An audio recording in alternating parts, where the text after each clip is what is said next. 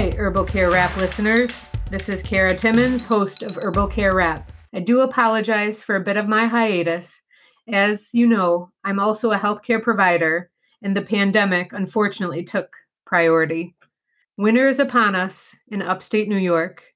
The land is covered with snow right now, and the herbs are ready to be steeped. Today, we're going to go in depth into elder, an amazing herb that provides us both berries and flowers. So keep listening, subscribe to our podcast, like us on Facebook and Instagram, and also go to our website, www.herbalcarerap.com, and become a supporting member today. And remember, heal thyself with every steep. Herbal Care Rap offers our listeners reliable and high quality herbal information with a mission connecting plants to people and people to plants. Today, we are going to be bringing health home with elder. Every medicine chest in every home should hold a valued place for elder. Whether elderflower tea or elderberry syrup, as we will learn, it should always be on hand for self care and family health care. David Hoffmann, medical herbalist from the UK and author of Medical Herbalism, among many other books, states the elder tree is a medicine chest by itself. Now that's a pretty powerful statement. So let's see. Elderberry and elderflower are both valued herbs. They are harvested in early summer, end of July, and early July. Check out our video about harvesting elderflower. The berries are harvested late to mid August, sometimes in September. Elder's Latin name is Sambucus nigra. Sambuca means harp, as the wood of the elder was used for making instruments like mouth harps and flutes in ancient Europe. Nigra, meaning black for its berry, a deep purple, near black color, reminiscent of the color of a raven's wing. It offers immune response support. It has antimicrobial actions, thins mucus, and rich in antioxidants known as flavonoids. Again, we learned a lot about those in episode 1, but it also provides cardiovascular support. From European herbal traditions, it is best known for its anti-catarrhal properties. Catarrh is an old English term for inflammation of the mucous membranes in one of the airways or cavities of the body, usually with reference to the throat, nose, ears, and sinuses. It has a diaphoretic, meaning makes you sweat, action, a diuretic makes you pee action, and a mild laxative makes you poop action. A close relative of elder is a native shrub found in the Pacific Northwest called Sambucus canadensis. In recent anthropological studies, our resources section, particular First Nation tribes of the Pacific Northwest, such as the Tsimshian, people utilized the native elderberry as a staple food. Other traditional medicine sources recommend consumption of elderberry primarily in respiratory diseases such as influenza, the flu, and common colds. According to Grieve's, a very famous herbal book written in 1931, check out our resources for more information. This book preserved both written and oral European herbal traditions. The flowers were used in European folk traditions for bronchial and pulmonary illnesses, scarlet fever, measles, and other eruptive skin diseases, especially with fevers. An infusion of dried flowers, elderflower tea, is said to be uh, expectorant and promotes clearing the cough and the mucus from the lungs. It is considered excellent for inducing perspiration and thus reducing fevers. It was considered an infallible cure for an attack of influenza early in its course, drinking a strong tea of dried elderflowers and peppermint leaf.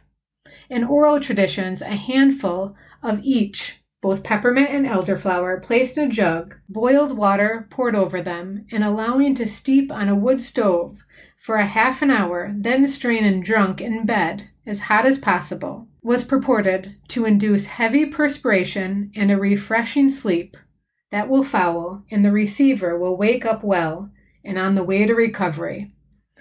Like elderflower, elderberry is also for influenza and the ill effects of a chill. These are all taken from Grieve's herbal book. called Modern Herbal, although it is from the 1930s. It has been documented in herbals from Hippocrates to Pliny. Elderberry helps with rheumatism, not surprising with its abundance of flavonoids. In our resources section, there is a USDA database flavonoid chart that shows elderberry with the highest ranking in a very important flavonoid called anthocyanins and the second highest ranking flavonoid called flavanols. It is the only berry and food that ranks that high in two groups of flavonoids, a true powerhouse of an herb. Interestingly, also found in Grieve's book, in English folklore, it is said to carry a piece of the elder branch in your pocket or wear it as an amulet to protect against rheumatism. Okay, so now for the herbal evidence. There is growing evidence based research. In one study with Zakay-Rones et al. in 2004, named randomized study of the efficacy and safety of oral elderberry extract in the treatment of influenza A and B viruses that was published in the Journal of International Medical Research. 60 patients aged 18 to 54 suffering from flu like symptoms for 48 hours or less were enrolled in this randomized, double blind, placebo controlled study. Yes, the gold standard of medicine during the influenza season of 1999 and 2000 in Norway. Patients received 15 mils, that's near 3 teaspoons, of elderberry or placebo syrup for four times a day for a five day period. Patients recorded their symptoms using a visual analog scale called a VAS scale. Symptoms were relieved on average four days earlier, and use of rescue medication was significantly less in those receiving elderberry extract compared with placebo. The full study is found in our resource section. So come on, listeners, support us today at www.herbalcarewrap.com and also the USDA database of all the flavonoid rich foods are found there as well. In another trial, holy smokes, two gold standard of medicine research. Drum roll, please. This was another placebo controlled, double blind study that was carried out on a group of individuals living in an agricultural community called a kibbutz, commonly found in Israel, but communities like this are all over the world. So during an outbreak of influenza B in Panama in 1993, symptoms such as fever, body aches, nasal congestion were recorded as the beginning of the flu. Then, how many days it took to improve, and then how many days to complete resolution. They were all recorded during a six day period. Serum, aka blood, was obtained in the acute and convalescent phases, convalescent meaning after symptoms resolved. They were tested for the presence of antibodies to influenza A, B, and other respiratory viruses. Convalescent phase serum showed higher antibodies to influenza in the groups treated with elderberry products than in the control group. A significant improvement of the symptoms, including fever, was seen in 93 of the cases of elderberry treated group within two days, whereas in the control group, 91%, a lower percent of the cases showed improvement within six days, a much longer time. And this had a very significant p value, which was less than 0.001 which basically means that chance did not occur to cause these results, or most likely did not cause these results. A complete cure was achieved within two to three days in nearly 90% of the elderberry treated group, and with at least six days of the placebo group. To simplify, elderberry takers got well much sooner. Check out our resources again if you become a supporter and find out more of these journal articles.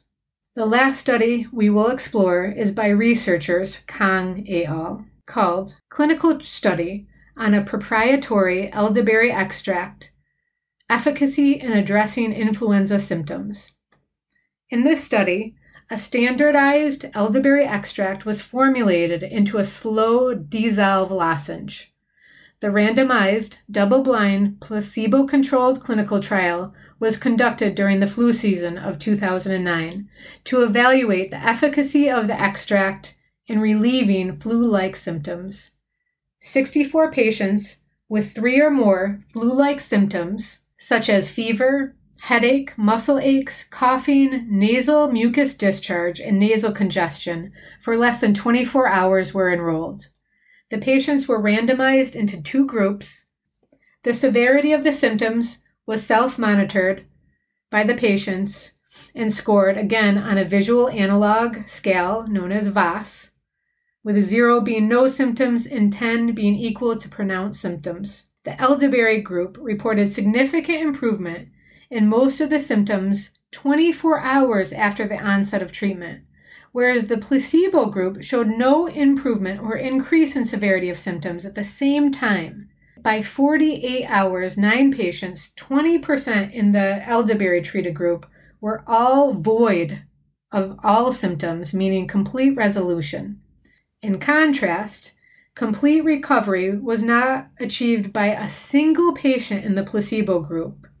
Again, compared to 28% recovered who received elderberry, only five patients, 16%, compared to 60% of the elderberry group, showed improvement in one or more symptoms, and most patients in this placebo group, the symptoms remained the same or even worsened over the 48 hour monitoring period. No adverse effects were observed in either group, indicating that the proprietary elderberry extract is safe and highly effective in treating flu like symptoms. There are multiple in vitro studies, meaning in the lab, that have resulted in support of traditional herbal knowledge of elder and its support during cold and flus. Research shows that a standardized extract of elderberry possesses antimicrobial activities against gram positive bacteria Streptococcus pyogenes and group C and G streptococci, and the gram negative bacteria Branhamella catarrhalis in liquid cultures. These bacteria are known causes of upper respiratory infections. The liquid extract also displays an inhibitory effect on the propagation of influenza A and B in the lab. Again, more information in our resources section, so become a supporter today. As for medication interactions, there are some there are some concerns associated with use of elderberry together with anti-diabetic drugs. Phenobarbital, a very old anti-seizure medication that is not used much anymore, diuretics used for blood pressure control and fluid retention, and immunoactive drugs including oral corticosteroids like prednisone and medications used to treat autoimmune diseases that are immune suppressant drugs. So please consult with your doctors if you are using any of these medications. Typically, elderflower and elderberry syrup pose little risk for short duration, like less than seven days, and support your immune system through the colds and flus of the season. But close monitoring of blood sugar and blood pressure is indicated if you choose to try elderflower tea or elderberry syrup. People with organ transplants should avoid elderberry. It may also act as a mild laxative, so avoid with other laxatives. And also, a very old medication rarely used for asthma is contraindicated. This medication is called theophylline. We know that the primary constituents are flavonoids, but there are some pretty interesting vitamins that have been found in elderberry. Vitamin A group has been found, vitamin E group has been found, and vitamin C.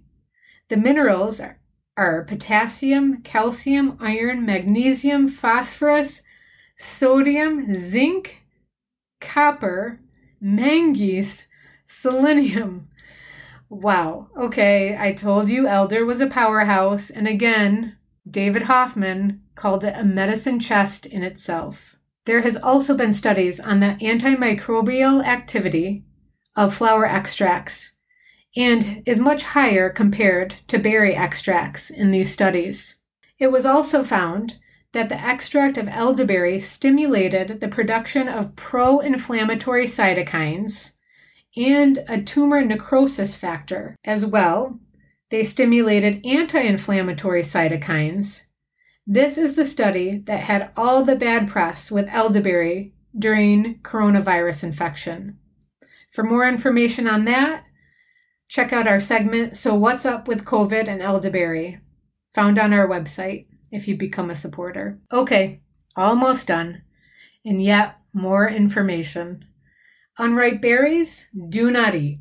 The leaves and stems have cyanogenic glycosides. Do not use these parts of the plants. Flowers and ripe berries have trace amounts and should not be consumed in large quantities, as they may cause nausea, vomiting, and diarrhea. And I'm talking like a quart of berries. Avoid long term use, typically 7 to 14 days maximum for immune system support. It is typically not a herb you take long term. It has been shown to be safe for daily consumption up to 12 weeks. When working with an herbalist, oftentimes in long chronic infections, it is used in longer durations, but that should be done under the direction of a knowledgeable herbalist. The typical dosing of dried berry and flower 3 teaspoon daily liquid extract, so about 15 mils typically one to four times a day. So typically I do one teaspoon, five mils, four times a day and increase as needed. I typically do 20 mils daily and go from there.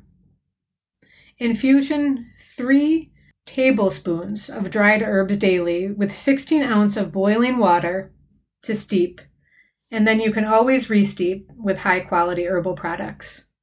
Follow recommended dosages on products if you're buying over the counter compounds and dietary supplements for effective dosing.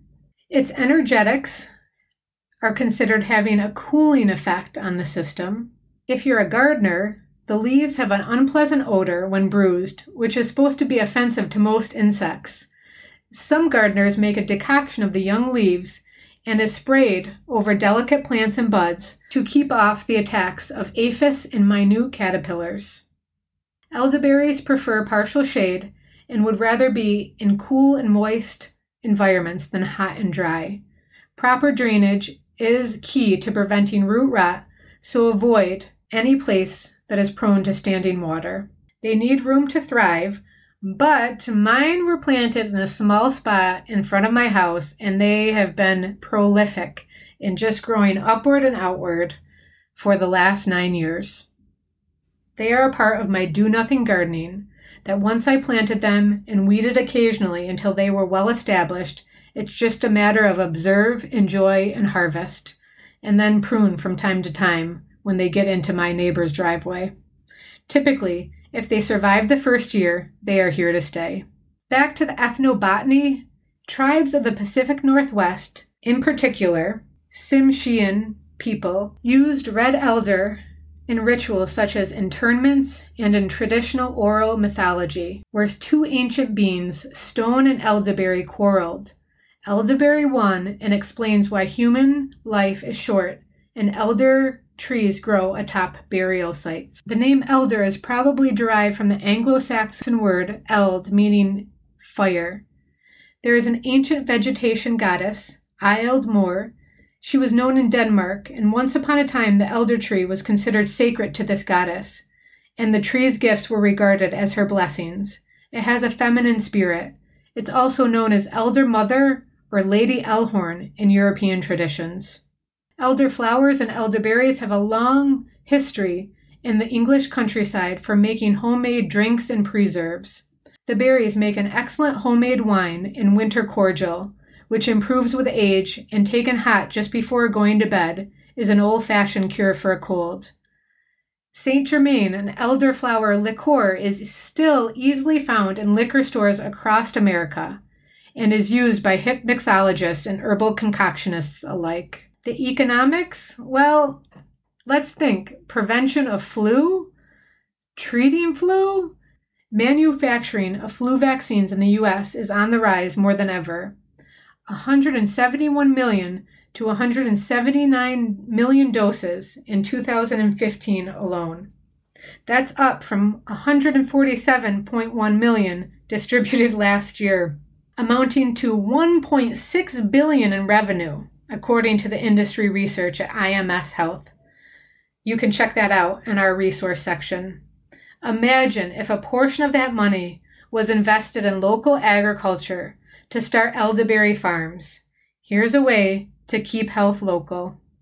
Here at Herbal Care Wrap, we support local healthcare by supporting local agriculture, providing communities with high quality foods and medicines, and is the direction we aim to inspire. We need a new wisdom on this planet. Herbs have remained through the ages. Let's work to co create and recreate healthcare by bringing herbs in their ancient wisdom to valued and honored place. Herbs as part of the daily diet. After all, the father of medicine, Hippocrates, said, Let food be your medicine. Thanks for listening, and thanks for all your support. This is Kara Timmons, host of Herbal Care Wrap.